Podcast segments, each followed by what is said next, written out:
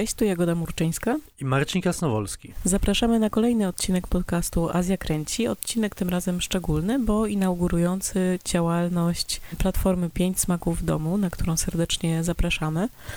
To platforma, która będzie prezentować cykle filmowe, cykle zmieniające się co kilka tygodni, prezentujące wybrane tematy, wybranych twórców, kilka pozycji filmowych skupione wokół jakiegoś tematu. Pierwszym z tych tematów są Koreanki, czyli bohaterki kina koreańskiego, o którym ostatnio bardzo dużo mówimy i mówiliśmy też w poprzednich odcinkach naszego podcastu. W dwunastym odcinku rozmawialiśmy o reżyserkach, o tak zwanej nowej kobiecej fali w kinie koreańskim. Tym razem poświęcimy odcinek bohaterkom. Temat jest oczywiście zbliżony, ale nie jest to do końca to samo. Porozmawiamy o tym, jak kobiety były przedstawiane w kinie koreańskim na przestrzeni lat i dlaczego te nowe filmy, te filmy, które prezentujemy też w naszym przeglądzie, są tak wyjątkowe.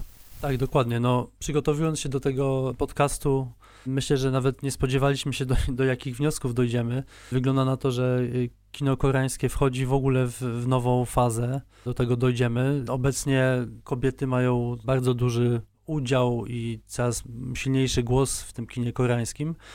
I to doprowadzi do jego zmiany w ciągu najbliższych paru lat. To będzie niezwykle ekscytujące patrzeć na to, jak kino koreańskie będzie się teraz zmieniać, ponieważ parę razy o tym wspominaliśmy, że obecnie to właśnie reżyserki opowiadając o swoich problemach, opowiadając o współczesnych Koreankach, to one są tym motorem innowacji w kinie koreańskim. Natomiast, tak jak wspomniałaś, przyglądniemy się, jak to wyglądało historycznie. Bardzo ciekawe jest to, jak tak naprawdę na przestrzeni ostatnich 20 lat to kino się zmieniło. Oczywiście najpierw ono eksplodowało w ogóle po prostu popularnością na początku XXI wieku, ale nawet ci mistrzowie, którzy, wielcy mistrzowie, którzy wtedy 20 lat temu debiutowali, oni dosyć szybko zmienili swój punkt widzenia z takiego bardzo męskiego na, na coraz, można powiedzieć, coraz śmielej zerkali w stronę bohaterek i te zmiany są dosyć imponujące. O nich będziemy mówić. Jeżeli chodzi o ten zestaw, który dla Państwa przygotowaliśmy w Koreankach, to dwa filmy z sześciu są wyreżyserowane przez reżyserów.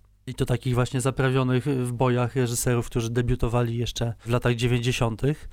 Jeden film, o którym dzisiaj chyba najmniej powiemy, jest filmem z mieszaną reżyserską obsadą, to się rzadko zdarza. Jest to film z Korei Północnej, więc ma to sens, tam równość panuje od zawsze, oczywiście, równość w cudzysłowie. Natomiast trzy filmy reżyserowane są przez reżyserki, przez debiutantki i są to głosy bardzo świeże, sprzed paru zaledwie lat. I wygląda to, że to właśnie te reżyserki będą wyznaczać trendy w kinie koreańskim w, tak, no, w ciągu najbliższych dekad. O kinie Korei Północnej porozmawiamy za dwa tygodnie. Poświęcimy mu specjalny odcinek, bo rzeczywiście jest to temat warty przypomnienia, warty omówienia szerszego, więc do towarzyszki Kim w przestworzach, która jest w naszym przeglądzie, wrócimy jeszcze.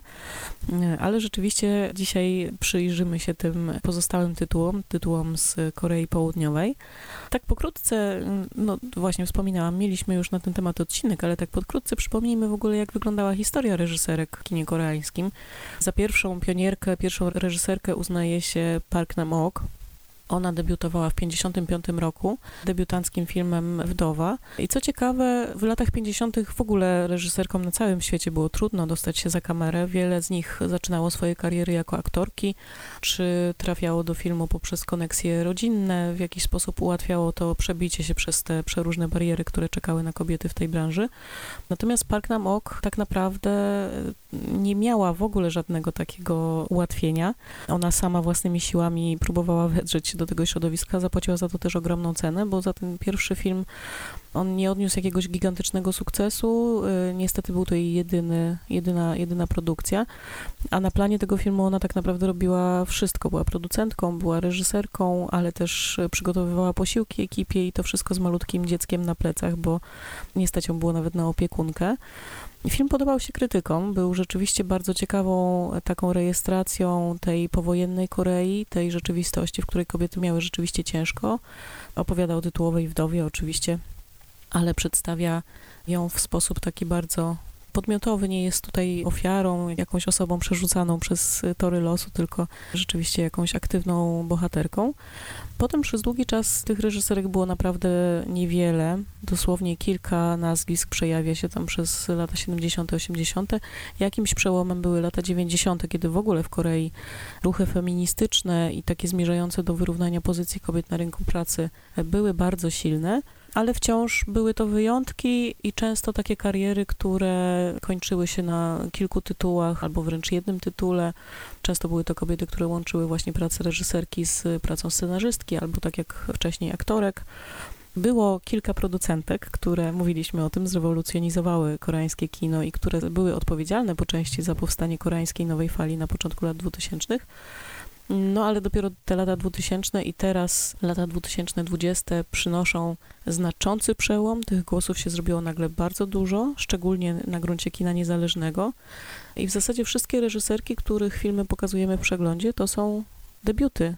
I to jest dosyć niesamowite, bo wszystkie te debiuty zostały jakąś taką niesamowitą ekscytacją przyjęte w Korei, są wymieniane wśród najważniejszych filmów roku, a w tym kraju produkuje się masę e, oczywiście filmów, więc to duży sukces dla tych e, autorek sytuacja się zmienia. Jest to o tyle ważne, że oczywiście nie chodzi tu tylko o to, że wyliczamy e, ilość osób danej płci za, za kamerą, ale jest to też ważne, bo kobiety mówią o, pokazują zupełnie inne historie, zmieniają te perspektywy.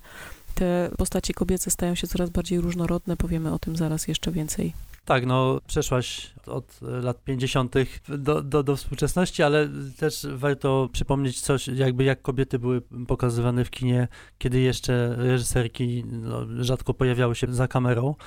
To chyba jest podobna historia jak w wielu innych krajach, nie tylko w Korei, ale historycznie kobiety w kinie koreańskim były zawsze przedmiotami, a nie podmiotami czyli odgrywały bardzo schematyczne role i tutaj po wojnie te role wyznaczone dla, dla kobiet w kinie to były albo dobre żony, mądre matki, albo kobiety złe i występne, czyli takie, no tak, kobiety fatalne i kusicielki, więc dosyć ograniczony wachlarz, można powiedzieć, ról.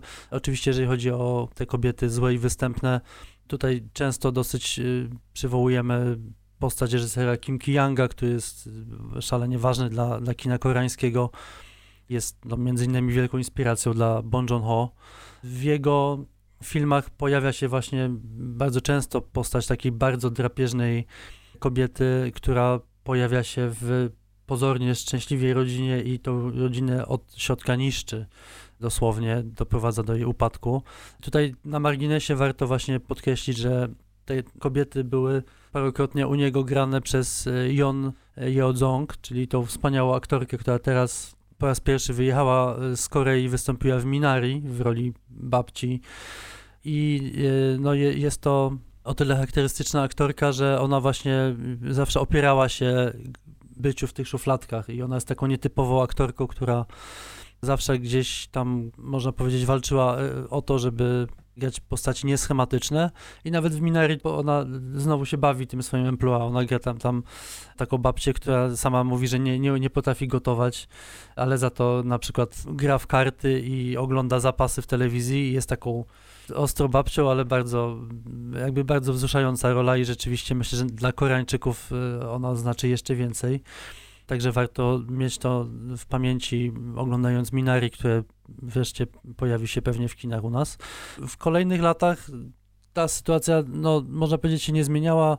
W latach 80., właśnie na przykład, kiedy rząd y, zacieśnił, można powiedzieć, władzę nad, nad swoim narodem, pojawiło się sporo filmów takich stricte, można powiedzieć, społecznych, ostrzegających przed niebezpieczeństwami, jakie niesie modernizacja.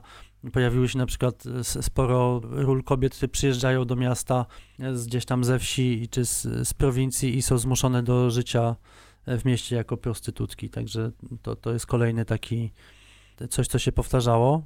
Tak jak wspomniałaś, w latach 90. już sytuacja się zmieniała, ponieważ Korea się demokratyzowała i w biznesie filmowym pojawiło się znacznie więcej kobiet, faktycznie początkowo bardziej na przykład w, w pionie producenckim, ale to miało oczywiście wpływ na to, że po prostu kobiety zaczęły pojawiać się na planach filmowych i to, można powiedzieć, przełożyło się na treść filmów, ale jeszcze te lata 90. były raczej zdominowane zdecydowanie przez y, mężczyzn.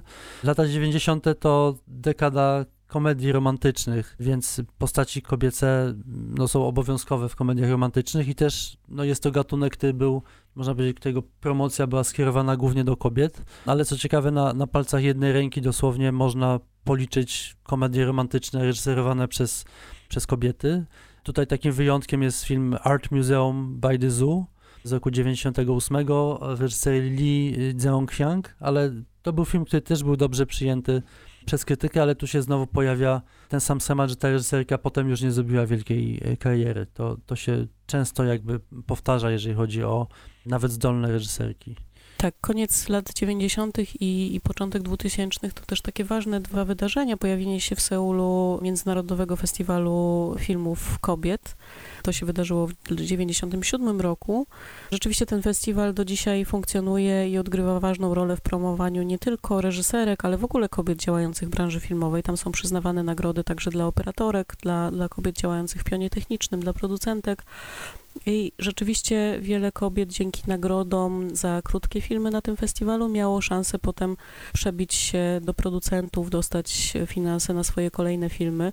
To jest bardzo znaczące, bo mówiliśmy też o tym, że dla reżyserek często barierą jest po pierwsze y, dostanie się w ogóle do edukacji filmowej, chociaż y, jak widziałam jakieś statystyki w tej chwili w szkołach filmowych w Korei 60% studentów to kobiety, co zupełnie nie przekłada się na e, właśnie liczby e, osób realizujących potem faktycznie filmy, bo tym drugim progiem jest właśnie wyprodukowanie debiutu i o ile jeszcze e, kobiety uczące się w uczelniach artystycznych robią filmy dyplomowe, robią te swoje debiuty takie szkolne, to potem już na, na wolnym rynku cały czas mają problem z przebiciem się przez ten szklany sufit i z tym, żeby producenci im zaufali. No właśnie takie miejsca jak Festiwal Kina Kobiet jest dla nich taką platformą, żeby pokazać pokazać swoją twórczość, żeby przyciągnąć uwagę mediów i widowni. W 2000 roku powstała też taka organizacja Women in Film Korea, która została założona przez też kobiety pracujące w, na, na wielu polach w świecie filmu. Na początku to było już w ogóle 150 kobiet, czyli naprawdę spora organizacja, która bardzo konsekwentnie e, lobbuje za różnymi też prawnymi rozwiązaniami, które pomagają walczyć z dyskryminacją, pomagają też edukować, pracują z programerami festiwalowymi, e, z innymi kobiecymi organizacjami. Jest z ich inicjatywy dzieje się dosyć dużo. One też robią różne badania i raporty, które pozwalają szacować to, w jaki sposób ten rynek e, wygląda w tej chwili. No to są, to są bardzo ciekawe rzeczy, co tam się dzieją. Też podkreślam to, bo na przykład taka inicjatywa jak właśnie Kobiety Filmu w Polsce, to są dopiero ostatnie tam 4 lata, chyba 3 lata działalności.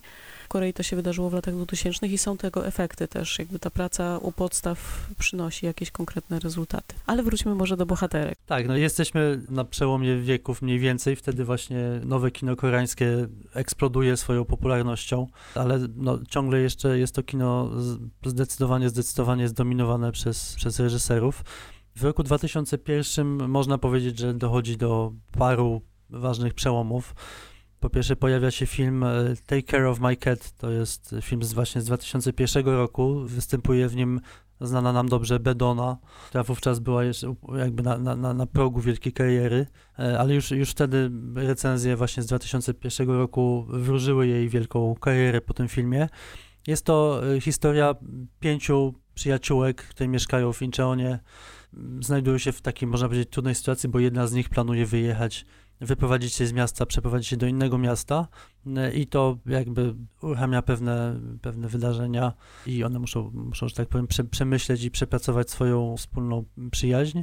I co ciekawe, film uznany za dopiero pierwszy w historii kina koreańskiego, który w ogóle trafnie opowiada o emocjach, potrzebach i marzeniach młodych Koreanek. Także pierwszy film jest rok 2001. Można powiedzieć, no jest to duży przełom. Ten film jest zresztą cały czas pamiętany, on jest uznawany za wielką klasykę, jest to zresztą bardzo dobry, bardzo ciekawy film, ale znowu reżyserka nie zrobiła wielkiej kariery, ona nakręciła bodajże jeszcze jeden pełnometrażowy film. Takim kolejnym ważnym wydarzeniem w tym samym roku 2001 była premiera filmu My Sassy Girl z Jang Ji-hyun, to jest wielka, była wielka gwiazda oraz modelka. Jest to y, no, jeden z wielkich takich pierwszych sukcesów w ogóle tego nowego kina koreańskiego za granicami Korei. Był to film, który się sprzedawał w całej Azji znakomicie. Pamiętam jakieś takie statystyki, ile pirackich płyt VCD w Chinach się sprzedało, bodajże 5 milionów kopii. To też film, którego wersje były kręcone w wielu różnych krajach, między innymi w Hollywoodzie, ale także w Nepalu, w Indiach. Wielki, wielki przebój, a to, co jest w nim ciekawe, to to, że jest to komedia romantyczna, ale bardzo nietypowa, bowiem to, to jest w ogóle historia oparta na wydarzeniach faktycznych. Zdaje się, że jest to ekranizacja bloga internetowego. Jest to historia, która się zaczyna w ten sposób, że chłopak ratuje dziewczynę, która stoi bardzo mocno pijana na stacji metra i o mało pod to metro nie wpada. On jej ratuje życie i tak się zaczyna ich bardzo nietypowa, nietypowy związek i to, co jest ciekawe, to ona jest taką postacią silniejszą zdecydowanie od niego, jest taka ostra, tajemnicza, niezależna, nie wiadomo do końca kim jest, skąd się wzięła. Ona dominuje zdecydowanie nad tym chłopakiem, nawet go bije, każe mu wykonywać różne dziwne zadania. No jak na Koreę jest to bardzo, bardzo nietypowy, można powiedzieć, przebieg relacji. I no jest to film absolutnie znakomity, także jakby nie, nie zestarzał się za bardzo. Takie pokazanie na pewno związku było czymś no, szokującym i zupełnie nowym. Zresztą do dzisiaj ten film, e, na przykład powiedzonka tej, tej bohaterki cały czas funkcjonują w koreańskiej popkulturze. I no, trochę filmów wówczas potem próbowało powtórzyć sukces My Sassy Girl. Pojawiły się też cykle takich komedii sensacyjnych, w których właśnie na przykład mąż nie wie, że jego żona jest szefową jakiegoś gangu i, i był to schemat, który wówczas się sprzedawał, ale no właśnie, ale wówczas cały czas jeszcze dominowali reżyserzy i jeżeli mówimy o, o bohaterkach w kinie koreańskim, no to, to musimy opowiedzieć o tym, w jaki sposób to ci reżyserzy właśnie swoje bohaterki przedstawiali. I tutaj niektórzy robili to dobrze, ale no, zaraz powiemy o reżyserze, którego być może część z naszych widzów oczekiwałaby, że jego filmy znajdą się w przeglądzie Koreanki. Tymczasem no nie zdecydowaliśmy się na pokazanie żadnego filmu zmarłego niedawno Kim Hiduka i jest to, stoi za tym konkretny powód. Tak, jest to reżyser, którego twórczość była przez jakiś czas e, takim flagowym tak naprawdę produktem Korei na zachodnich festiwalach, co dziwiło zresztą lokalną widownię, bo w swoim kraju Kim Ki-duk w zasadzie już od pierwszych filmów krytykowany był za duży poziom przemocy w tych filmach, za nieuzasadnione wykorzystanie bardzo brutalnych środków filmowych i narracyjnych. No i rzeczywiście w jego filmach pojawia się bardzo dużo kobiet, które stają się ofiarami przeróżnych y, złych rzeczy. Mhm. No tak, Kim Ki-duk rzeczywiście od, od swojego debiutu, czyli od Krokodyla, prezentował taką wizję Korei, w której e, jest no, takiego świata bardzo brutalnego, w którym to mężczyźni są, można powiedzieć, agresorami, a kobiety są ofiarami. On sam w wywiadach zawsze tłumaczył, że pokazuje po prostu no, rzeczywistość, która jest nieuczciwa i niesprawiedliwa.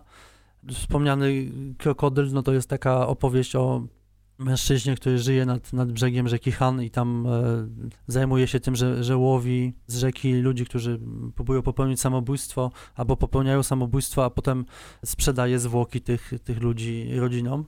No i pewnego e, wieczora ratuje kobietę, która rzuca się do rzeki, ratuje jej życie, po czym zabiera ją do swojego takiego obozowiska i gwałci ją, ale ta kobieta zostaje z nim i razem tam mieszkają. I ten schemat, można powiedzieć, powtarza się potem. E, takim bardzo mocnym filmem Kim Kiduka jest film Bad Guy. No jest to, jest to opowieść o też takim, można powiedzieć, rzezimieszku, który zostaje dosyć no, symbolicznie odrzucony przez piękną dziewczynę, która jest zupełnie nie z jego świata, ona jest bodajże uczennicą. On się czuje przez nią odrzucony i doprowadza do sytuacji, w której zmusza ją do, do prostytucji. I to jest taka jego zemsta, ale znowu ta kobieta, y, kiedy się orientuje, co się stało, no można powiedzieć, zakochuje się w nim i i się jakoś do niego przywiązuje, co brzmi zupełnie absurdalnie. Oba te filmy kończą się takim, można powiedzieć, odrealnionymi scenami ich wspólnej ucieczki, więc e, o, można powiedzieć, że ofiara tutaj przyjmuje swojego prześladowcę i gdzieś tam razem znajdują wspólne szczęście. Oczywiście te filmy Kim Kiduka od samego początku były bardzo ryzykowne artystycznie, one są bardzo mocne i właśnie kontrowersyjne, natomiast y, można powiedzieć przez, no broniły się, bo są to dobre filmy, Kim Ki-duk na pewno był bardzo zdolnym twórcą, natomiast no cała sytuacja oczywiście można powiedzieć, zmieniła się, kiedy okazało się, że Kim Ki-duk sam był prześladowcą, sam był przestępcą seksualnym. Zarówno on zresztą, jak i jego aktor, który wystąpił i w Krokodylu, i w Bad Guy'u.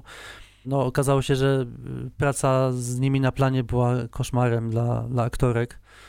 I biorąc to pod uwagę, można powiedzieć, że całe, wszystkie te filmy Kim Ki-duka tak naprawdę zyskują zupełnie nowy wydźwięk i tak na, no, są przepracowaniem jego jakichś traum, problemów i tak naprawdę też mm, fantazji prawdopodobnie. Przepracowaniem albo właśnie nieudanym przepracowaniem, gdybyśmy już chcieli iść w psychoanalizę. Nie będziemy się tym może zajmować, ale znamienne też, że mówi się o tym teraz, bo w Korei e, także bardzo silnym echem odbiły się ruchy mitu. Pojawiło się kilka, wrócimy jeszcze pewnie do tego za chwilę, mówiąc o filmach z przeglądu, ale też ostatnie lata to jest bardzo dużo protestów związanych z właśnie z sytuacją kobiet molestowanych w miejscach pracy, e, ale też w przestrzeni publicznej.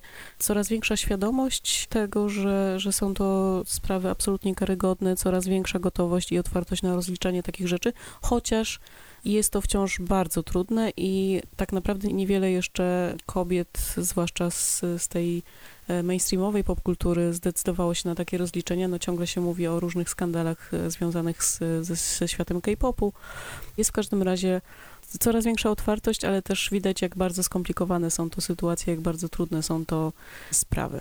To akurat jest znamienne, że Kim Ki-duk swój ostatni film zrealizował już poza granicami Korei, bo po prostu nie było już dla niego przestrzeni tam. Zrealizował poza granicami Korei, ale też jego ostatni film już też nie był tak dobrze odebrany na zachodzie. Już ciężko było to oglądać i też widać było, że on kompletnie nie nadąża za tymi zmianami, e, nie próbuje w jakiś sposób e, rozliczyć się ze swoim e, problemem, tylko cały czas brnął w tą samą tematykę, w tą samą eksploatację i i już nawet ci widzowie zachodni, którzy cały czas jeszcze brali to za jakąś, jakiś egzotyczny e, sposób e, ukazywania emocji, rozprawiania się z emocjami, to już nawet tego nie byli w stanie znieść, także ten jego ostatni film kompletnie przepadł na, na festiwalach. Wracając jeszcze do początku XXI e, wieku, jest paru takich twórców, i to jest charakterystyczne i ciekawe.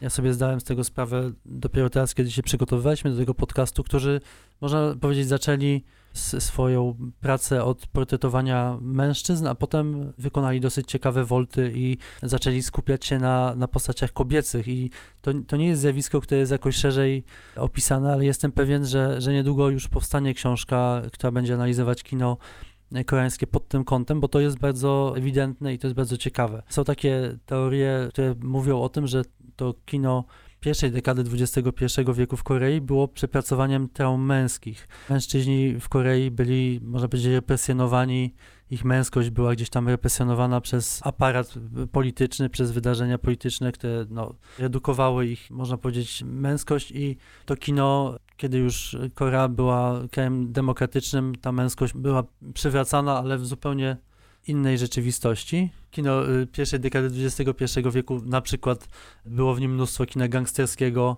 no, mnóstwo takiego, można powiedzieć, eksplozja testosteronu, ale także historie, które opowiadały o, o problemach mężczyzn. I tutaj na przykład przywołajmy postać Lee Chang-donga, czyli jednego z takich najwybitniejszych twórców. Jego drugim filmem był Miętowy cukierek i to jest dosłownie historia mężczyzny, który na początku filmu popełnia samobójstwo, rzucając się pod pociąg, a potem cofamy się w czasie, żeby pokazać, co go doprowadziło do, do tego dramatycznego ruchu. Lee Chang-dong na początku skupiał się na mężczyznach, ale potem od Sekretnego Światła jego filmy y, już były filmami skupiającymi się na postaciach kobiecych. Sekretne Światło to taka bardzo bardzo głęboka opowieść o kobiecie, która przepracowuje, przeżywa dramatyczne wydarzenia w swoim życiu. To samo można powiedzieć o kolejnym gigancie kina koreańskiego, czyli o Park Chan-woku. Old Boy też jest filmem o mężczyźnie, który można powiedzieć stracił część swojego życia oczywiście jest więziony w dosyć tajemniczych okolicznościach, ale to też ten okres, w którym on, on jest przytrzymywany w zamknięciu jest symboliczny. To jest tak naprawdę no, cały okres historii Korei, kiedy mężczyźni, można powiedzieć, nie było ich, nie mogli się realizować i on się potem jakby znajduje w nowej rzeczywistości, w której próbuje się odnaleźć. Po Olboju e, Parczanuk był oskarżany o mizoginię, natomiast y, bardzo szybko właśnie zwrócił się ku kobiecym bohaterkom i zaczynając od pani Zemsty, czyli od kolejnej części tej jego trylogii Zemsty, postaci w jego filmach częściej są bohaterkami. Są to bohaterki dosyć nietypowe.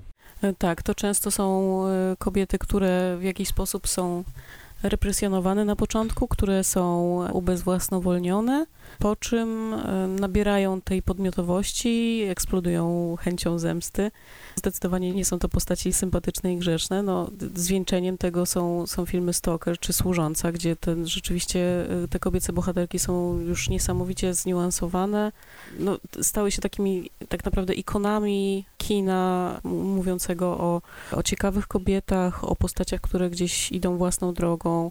No oczywiście też ta Volta się nie wzięła znikąd, bo przy Pani Zemście Park po raz pierwszy pracował ze scenarzystką e, Jong So Kyung, która jest od tej pory stałą jego współpracowniczką i rzeczywiście te jej scenariusze no, wniosły jakiś taki nowy powiew do jego twórczości i no, myślę, że nie tylko ja, ale wiele widzek jest w stanie się zidentyfikować z tymi bohaterkami, bo to oczywiście takie pełnokrwiste, no niesamowite, pełne charakteru bohaterki prawdziwe właśnie ikony.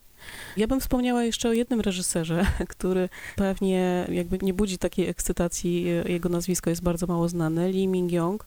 To twórca, który zrobił bardzo niewiele filmów, ale jego debiut, The Hot Roof z 95 roku, to był jeden z takich przełomowych tytułów i jeszcze nawet wcześniej, e, przed, przed filmem, o którym wspomniałeś, Take Care of My Cat, Roof, Gorący Dach, był takim filmem, który stał się w zasadzie takim społecznym wydarzeniem. To jest 95 rok, czyli właśnie ten czas, kiedy te ruchy feministyczne w Korei bardzo mocno działają, zwłaszcza na polu praw pracowniczych, taki aktywizm związany z, z rynkiem pracy przede wszystkim ale też e, z sytuacją rodzinną, e, z prawami kobiet do obrony przed przemocą domową. I tutaj e, mamy bohaterki, które w czasie fali upałów w Korei, kiedy wszystkim emocje buzują, stają w obronie swojej koleżanki, która jest zbita przez męża i w ramach takiej szarpaniny tego męża zabijają. Przyjeżdża policja, a cała ta grupa kobiet barykaduje się na dachu. I jest to taka klasyczna sytuacja, w której jest grupa bohaterek, każda z nich ma swoją historię, razem w, okazują sobie solidarność. Ten film się okazał jakimś absolutnym wydarzeniem. To właśnie był taki e, film, który oddawał głos e, bohaterkom, tym, które zwykle były uważane za ofiary, portretowane w taki bardzo sposób, jako takie bierne, przerzucane przez życie z kąta w kąt e, osoby. On stał się wydarzeniem i do tej pory też często powraca. Między innymi niedawno był pokazywany właśnie na tym festiwalu kina kobiet w Seulu i wraca się do niego jako czegoś takiego, co zmieniło bardzo wiele w świadomości społecznej. To był film mainstreamowy, to był gigantyczny sukces kasowy. No i rzeczywiście reżyser, który był w stanie uchwycić ten moment, uchwycić tą sytuację, uchwycić te głosy kobiet, które okazały się jakoś szczególnie inspirujące dla wielu, dla wielu Koreanek. Ale wracając do wielkich nazwisk, tych, które stoją na, na czele tego koreańskiego kina, nie możemy nie wspomnieć o Hong Sang-soo, którego film znalazł się w naszym przeglądzie. To Twoja i nie tylko Twoja, ale to reżyser bardzo specyficzny. On e, tak naprawdę od ponad 20 lat jakby robi jeden film, którego e, kolejne odsłony mamy e, okazję oglądać tak naprawdę niemal co roku na, na festiwalach filmowych. On nie zajmuje się taką publicystyką, nie zajmuje się raczej wątkami społecznymi, nie, nie angażuje się w politykę, a przynajmniej zupełnie nie bezpośrednio. Interesują go relacje międzyludzkie i to też nie ubrane w formę jakiejś bardzo wyrafinowanej narracji, jakiegoś scenariusza. To raczej takie filmy, które płyną emocjami. To są filmy, w których bardzo dużo się mówi, bardzo dużo się dyskutuje o tym, co tam u kogo w, w duszy gra. Często też sam siebie umieszcza w, w tych filmach, albo bardzo bezpośrednio w postaci jakiegoś reżysera czy profesora, albo w różny pośredni sposób. I to jest twórca, który ewoluuje, w przeciwieństwie do Kim Ki-duka na przykład, o którym wspomnieliśmy. Tak, właśnie też y, zdałem sobie sprawę, że można powiedzieć, że Hong Sang-soo jest w pewnym sensie rewersem Kim Ki-duka. Oni debiutowali w tym samym roku, w 96. Obaj są takimi, można powiedzieć, y, gdzieś tam są, są, na marginesie kina koreańskiego, bo oni obaj nie byli popularni w Korei, natomiast no, odnosili wielkie sukcesy w, w Europie. I tak jak mówisz, Hong Sang-soo, podobnie jak Kim Ki-duk, zresztą umieszcza się często w filmie i on, no, to, to jest rzeczywiście jeden film, który on kręci cały czas na nowo, ale to jest film, który z, cały czas zmienia perspektywy i to jest ciekawe, że w przypadku Hong Sang-soo e, ta perspektywa e, z filmu na filmu jest coraz bardziej krytyczna dla mężczyzn, a coraz można powiedzieć, z coraz większą wyrozumiałością e, Hong patrzy na kobiety i wydaje się, że w swoich kolejnych filmach stara się, zastanawia się, w jaki sposób reżyser mężczyzna może opowiadać w ogóle o kobietach i wniknąć w ich punkt widzenia i ten punkt widzenia przedstawiać. E, no takim przełomem w jego karierze był film Okis Movie z 2010, kiedy on po raz pierwszy zaczął zmieniać perspektywy, opowiada e, jedną historię właśnie z punktu widzenia męskiego i kobiecego. I te, te jego filmy, wspomniałeś, że one nie są jakieś wyrafinowane, jeżeli chodzi o... On często tworzy bez scenariusza, ale on cały czas tą narracją gra i w swoich kolejnych filmach właśnie opowiada jedno wydarzenie z paru perspektyw, wraca do niego, zapętla. To, jest, to są bardzo ciekawe takie efekty osiągane bardzo no, prostymi tak naprawdę metodami. Jego filmy kosztują po 100 tysięcy dolarów, ale nie można powiedzieć, że są, no, są, są proste, ale, ale są w pewnym sensie są wyrafinowane jednocześnie. No i twoja, i nie tylko twoja, no to jest film, który, był to pierwszy film, który Hong Sang-soo e, wypuścił po wielkim skandalu obyczajowym, jakiego był bohaterem. On zostawił swoją żonę dla znacznie młodszej aktorki Kim Min-hee, znanej zresztą ze, ze służącej. I ona zaczęła u niego potem już regularnie występować i on, można powiedzieć, ten skandal i swoją osobę gdzieś tam wmontował w kolejne filmy i to jest ciekawe. On, on się zaczyna zastanawiać też nad tym, jak ten skandal był odebrany. W ogóle, no, można powiedzieć, że przepracowuje, od tego momentu zaczął przepracowywać swoje osobiste problemy w filmach, ale nie robi tego w taki sposób jak Kim Ki-duk, nie robi tego w jakiś sposób agresywny, tylko bardziej pokazuje swoją własną słabość i pokazuje to, jak, jak mężczyźni są, można powiedzieć, ułomni, jak bardzo, w jak fałszywy czy jakiś błędny sposób odbierają kobiety i sygnały, które są do nich wysyłane. No i twoja, nie tylko twoja jest właśnie takim filmem, no jest, jest e, filmem o tym, że kobiety nie zawsze się wpasowują w oczekiwania mężczyzn, i że rodzi to sporo problemów. E, tak, tych e, bohaterek z Hong Kong po tym filmie było jeszcze e, kilka. Ostatni film pokazywany na zeszłorocznym festiwalu w Berlinie, The Woman Who Ran, który ma kobietę w ogóle w tytule. To, to w ogóle historia też trzech bohaterek. Bardzo ciekawy film. Niestety ciągle jeszcze nie trafił na ekrany, bo producenci czekają, aż będzie go można e, puścić w kinach. Czekamy na to, bo, bo to była rzeczywiście ciekawa produkcja. No i tak mówimy o tych wielkich twórcach, wielkich autorach, ale nie, nie ma co ukrywać, że to kino koreańskie to kino bardzo męskocentryczne, bardzo też męskie, jeśli chodzi o gatunki i formy. Bardzo dużo kina politycznego, e, kina historycznego, ale też skupionego na męskich bohaterach. No i oczywiście kina akcji, e, kina opowiadającego o gangsterach, o mafii, o policjantach, gdzie też te kobiety są raczej, mają marginalne role i nie stają w, w świetle reflektorów i to też oczywiście się zmienia. Jest, jest, oczywiście coraz więcej wyjątków, także w tym nurcie kina pokazywaliśmy kilka lat temu na festiwalu film Otwórz mi drzwi o policjantce, która trafia na prowincję i tam się mierzy z taką mizoginią w ogóle w środowisku ale też poznaje dziewczynkę, która jest ofiarą e, przemocy domowej i stara się walczyć o jej, o jej prawa w tym nieprzychylnym e, miejscu, ale też na przykład film, o którym wspomnieliśmy też e, mówiąc o reżyserkach koreańskich The Truth Beneath, gdzie też fabuła koncentruje się na polityku, który walczy w wyborach, dochodzi do porwania jego córki, a całym motorem akcji jest tak naprawdę jego żona, która próbuje dojść prawdy i też te jakby tutaj punkty nacisku się zmieniają.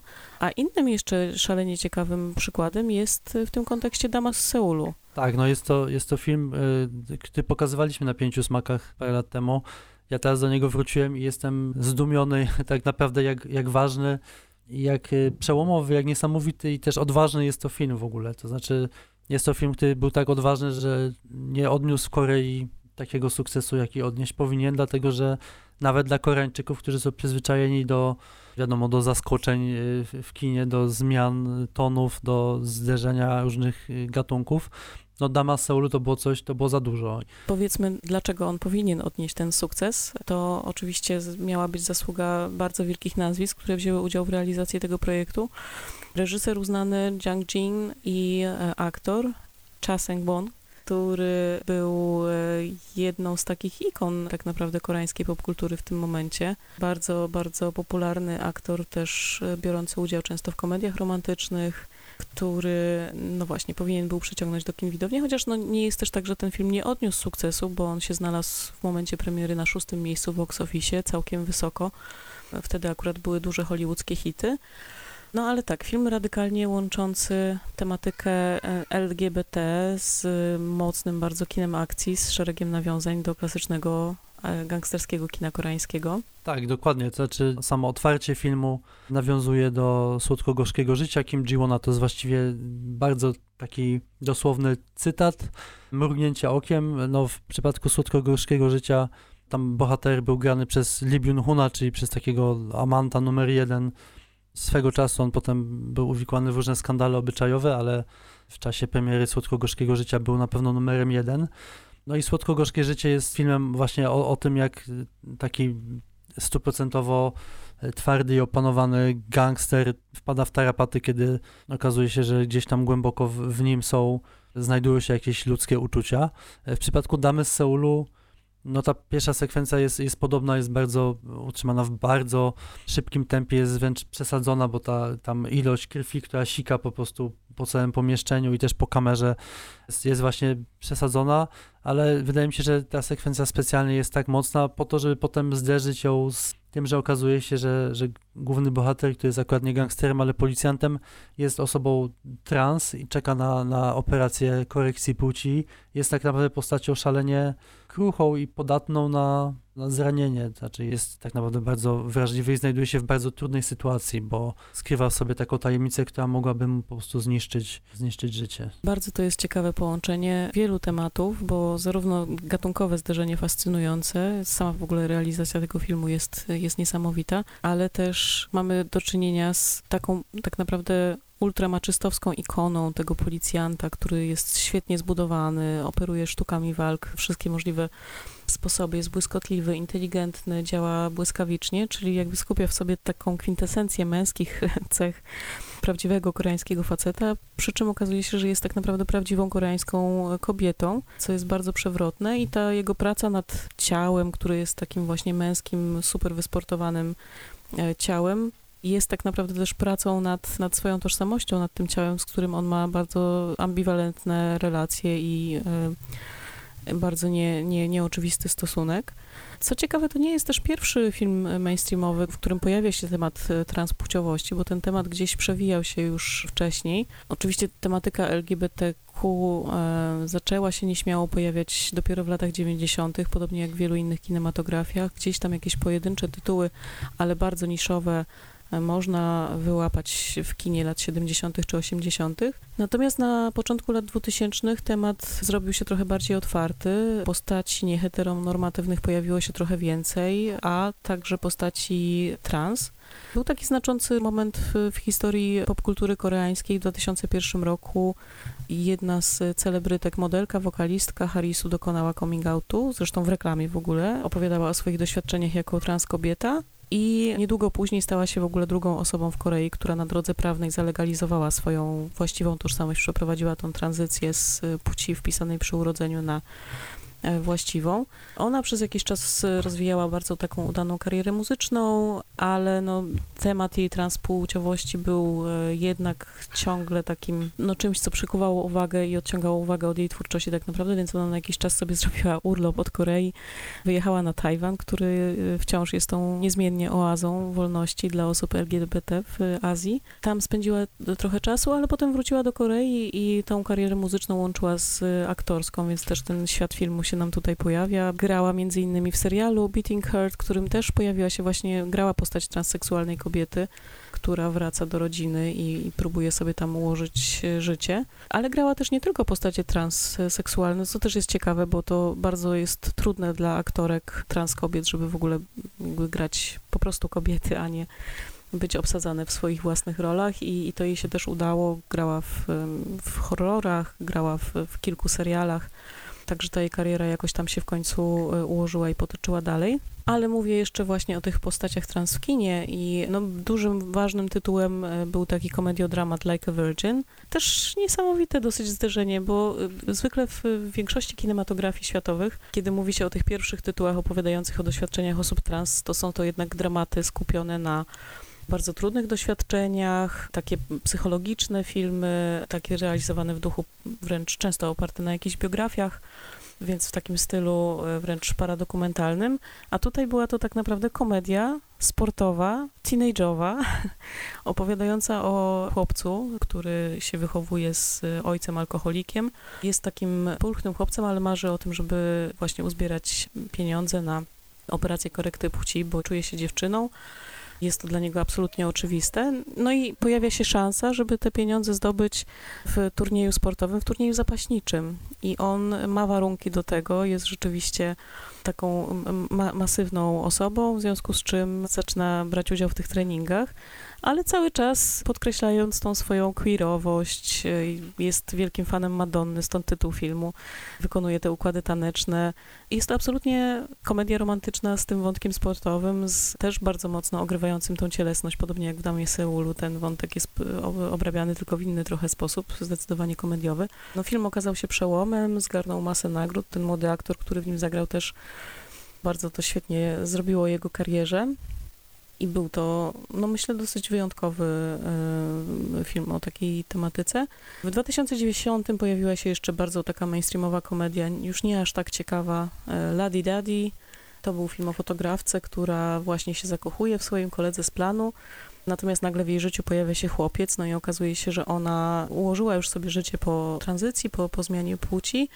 Tymczasem pojawia się jej syn e, z poprzedniego małżeństwa, dla którego ona jest tak naprawdę ojcem. No i ona próbuje z jednej strony już e, to swoje życie ułożone jak w roli kobiecej kontynuować i, i, angażować się w ten związek, który jest dla niej szalenie ważny, no a równocześnie być e, tatą dla tego, dla tego chłopca. No jest to komedia romantyczna, mainstreamowa, nie ma tam jakoś bardzo dużo głębokich treści, ale jest to wciąż bardzo ciekawy tytuł.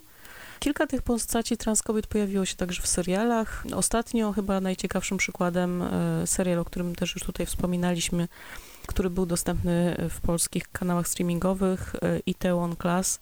I tam w ogóle się pojawił dość empatycznie pokazany cały proces e, tej tranzycji, więc też ciekawy, ciekawy wątek.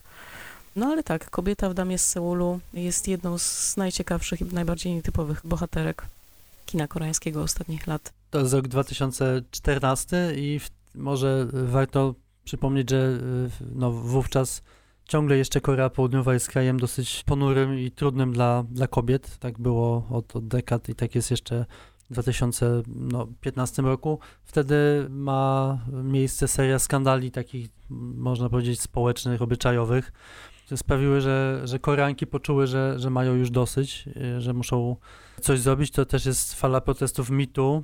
W 2016 roku w maju doszło do takiego bardzo przykrego wydarzenia, które jest znane jako Gangnam Station Murder Case. Mężczyzna ukrył się w damskiej toalecie i zamordował przypadkową nieznaną mu kobietę w toalecie baru karaoke. Y, potem zatrzymany przez policję tłumaczył, że po prostu nienawidzi kobiet, że one go ignorowały i odrzucały i że to jest jego zemsta.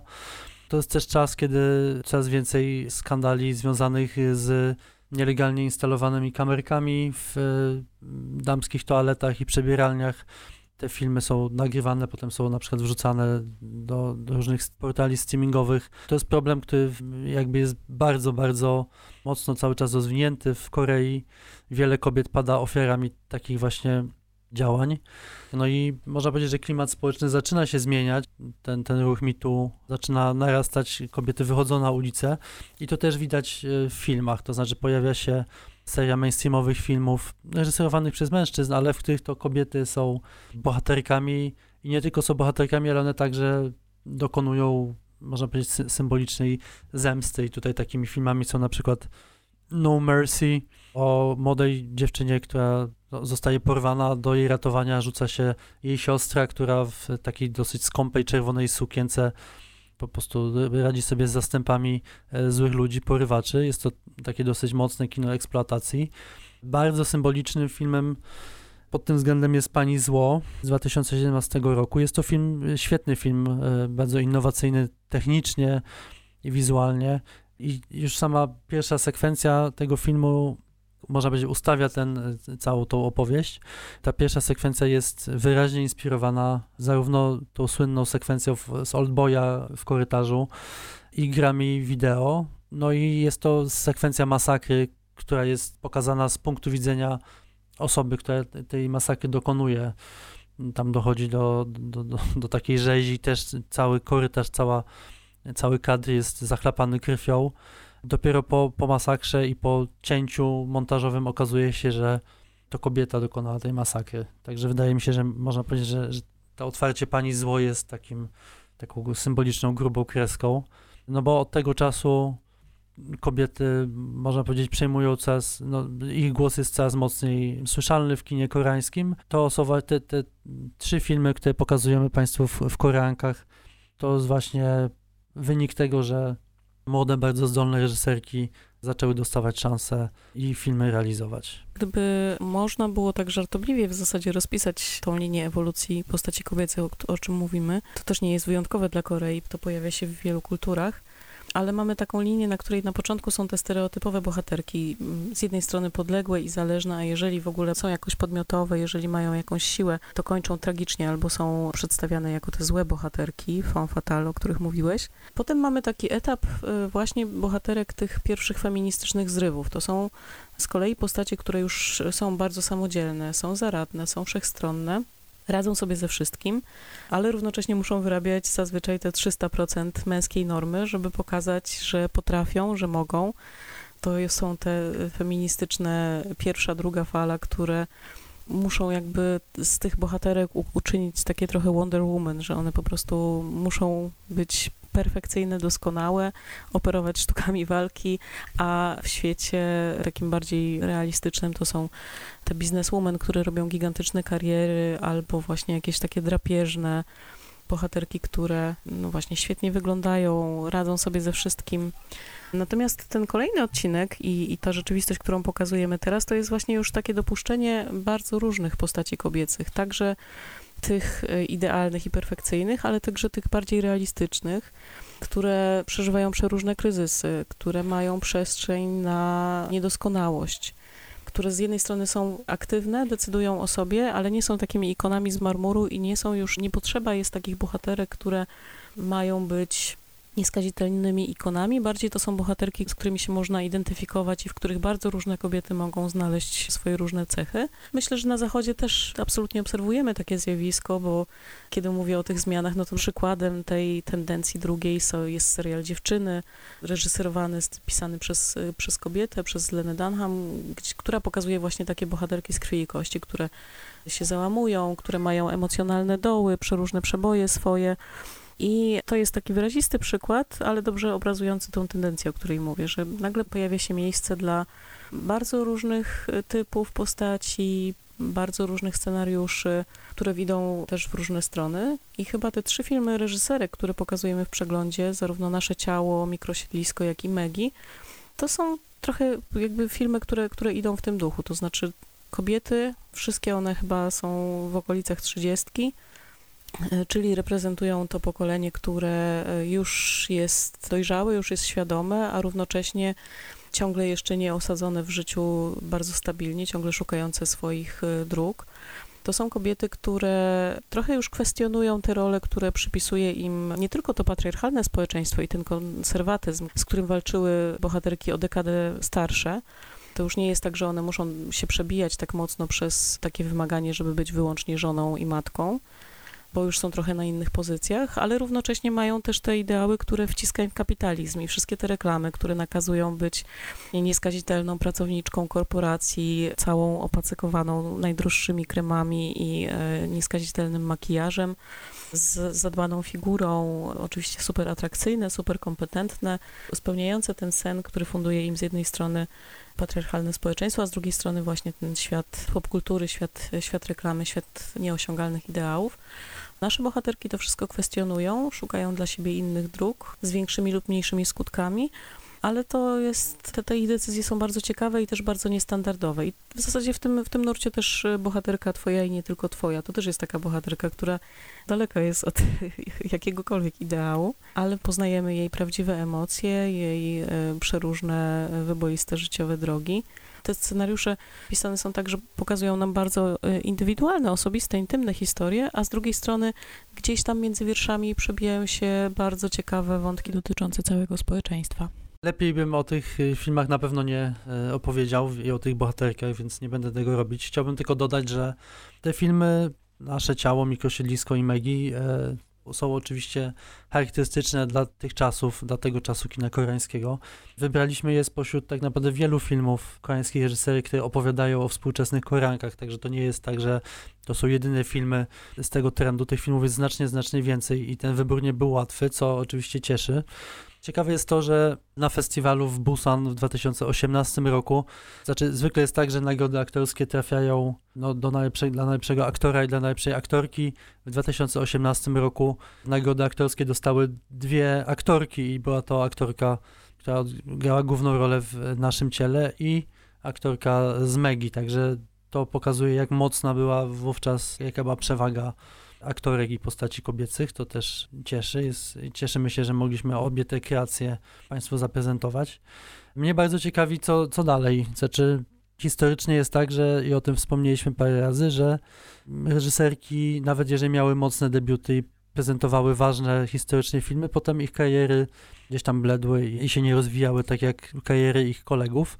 Tutaj wydaje się, że, że jednak jesteśmy na, na początku nowej ery i to kino Korei w przyszłości będzie inne i będzie się koncentrowało w dużej mierze na, na Koreankach, na bohaterkach i prawdopodobnie w dużej mierze będą to historie opowiadane przez kobiety, przez reżyserki. Mówi się też o tym często, że kino koreańskie mimo sukcesu Parasite i tego, że, że weszło wreszcie do obiegu międzynarodowego, tak jak było to planowane od 20 lat, że przeżywa spory kryzys zarówno kreatywny, jak i finansowy, co jest ciekawe, bo na przykład Netflix wysysa bardzo wiele talentów i zmienia zupełnie cały ten rynek i wygląda na to, że to właśnie kobiety będą teraz tym głosem dominującym. Bardzo mnie to ciekawi, jak to się będzie w ciągu najbliższej na przykład dekady rozwijać czy coś się zmieni, czy jednak wreszcie w Korei właśnie to, to, to głos kobiet teraz będzie równorzędny albo będzie przeważać. Także warto to obserwować i cieszymy się, że, że ten, tak mi się wydaje, że ten przegląd Koreanki jest e, w odpowiednim czasie i uchwyca bardzo, bardzo ważne zjawisko w kinie koreańskim, które będzie tylko narastać. Tak, mamy nadzieję, że tych filmów będzie nam się udawało ściągać też coraz więcej na festiwal bo rzeczywiście już teraz tam wśród tych nowych produkcji, które nie miały jeszcze premier, obserwujemy cały wysyp y, tych tytułów z nietypowymi, znaczy nietypowymi, to już są właściwie typowe bohaterki, bo ich jest po prostu y, tyle, że, że można wybierać, ale pojawiają się też takie spotkania na styku takich quasi gatunków, które byśmy mogli wyróżnić nawet na łamach y, kina niezależnego. To już nie są historie kobiece, które są tylko po to, żeby opowiedzieć historię jakiejś kobiety, bo to jest taka egzotyka, żeby pokazać właśnie tą kobietę w centrum, ale teraz mamy e, te filmy, które gdzieś tam się dzieją na styku i opowiadają na przykład, mają bohaterkę, ale opowiadają przede wszystkim o mieście. Trochę takim filmem jest Mikrosiedlisko, gdzie tak naprawdę główna bohaterka jest taką flanerką, e, nomadką miejską, która krąży po tych różnych um, ulicach i to jest oczywiście historia kobieca z, z tą bohaterką bardzo charyzmatyczną, ale ona też tak naprawdę dotyczy bardzo różnych e, społecznych tematów e, koreańskiego społeczeństwa. Ten temat rosnących czynszy, właśnie patologicznej sytuacji z deweloperką miejską, z tym jak wygląda rynek mieszkaniowy, no to to jest tutaj też bardzo ważny element, ale już mieliśmy okazję oglądać na przykład filmy, w których kobieta zostaje zdegradowana w, w swojej korporacji, zaczyna pracować nie na stanowisku biurowym, ale jako podwykonawca budujący sieci elektryczne i musi się odnaleźć w środowisku fachowców, którzy wspinają się na słupy i naprawiają linie elektryczne. Gdzieś tam ostatnio mignął nam film, w którym główna bohaterka kieruje buldożerem, więc no, jakby tutaj pojawia się znowu na fali chyba Parasite, też Parasite'a, temat tych klas społecznych w Korei, tego jak wygląda wyglądają relacje między tymi klasami. Już nie jest to właśnie tylko temat kobiet, ale znacznie szersze spojrzenie, które pokazuje różne aspekty współczesnego koreańskiego życia. Bardzo podoba mi się też pod tym względem nasze ciało, które znowu skupione jest na takiej psychologicznej drodze głównej bohaterki, która doświadcza w zasadzie no, załamania nerwowego czy jakiegoś rodzaju depresji. I w drugoplanowych postaciach widzimy tak naprawdę różne tematy, które gościły na nagłówkach gazet. Nie będę tutaj eksplorować jakoś dużo, bo być może jeszcze część z Państwa nie widziała tego filmu, ale w bardzo dyskretny sposób tak naprawdę te wątki nie, nie pozostają rozwinięte, tylko dostajemy takie mrugnięcia, że, że coś tam się dzieje i wiele tych sygnałów o tym, co dzieje się w Korei dzisiaj, ten film e, pokazuje w taki dyskretny sposób. Tak, będziemy trzymać rękę na pulsie i na pewno najlepsze z tych filmów pokazywać na pięciu smakach. Będziemy też o nich mówić w podcaście. Za dwa tygodnie Będziemy e, kontynuować temat Korei, ale przeniesiemy się na północ, czyli do najbardziej tajemniczego państwa świata. E, opowiemy trochę o tej kinematografii, bo ona oczywiście istnieje i no jest, jest tam narzędziem e, propagandowym oczywiście w rękach polityków, ale, ale jest to zdecydowanie bardzo ciekawe zjawisko i warto mu się przyglądnąć. Tak, serdecznie zapraszamy na przegląd koreanki, serdecznie zapraszamy do poznawania bohaterek kina koreańskiego i e, do szukania punktów wspólnych pomiędzy koreańską a polską czy europejską kulturą. Myślę, że wiele jest takich momentów. Drodzy słuchacze, na koniec mamy wielką prośbę. Jeśli słuchacie nas w aplikacji Spotify i jeśli podoba się Wam podcast Azja Kręci, kliknijcie follow czy też obserwuj na głównej stronie naszego podcastu to bardzo pomoże nam dotrzeć do kolejnych słuchaczy. To sprawia, że aplikacja pozycjonuje nas nieco wyżej i dzięki temu więcej osób może się dowiedzieć, że taki podcast w ogóle istnieje. Będziemy bardzo wdzięczni. Dziękujemy. Do usłyszenia za dwa tygodnie. Do usłyszenia. Dziękujemy.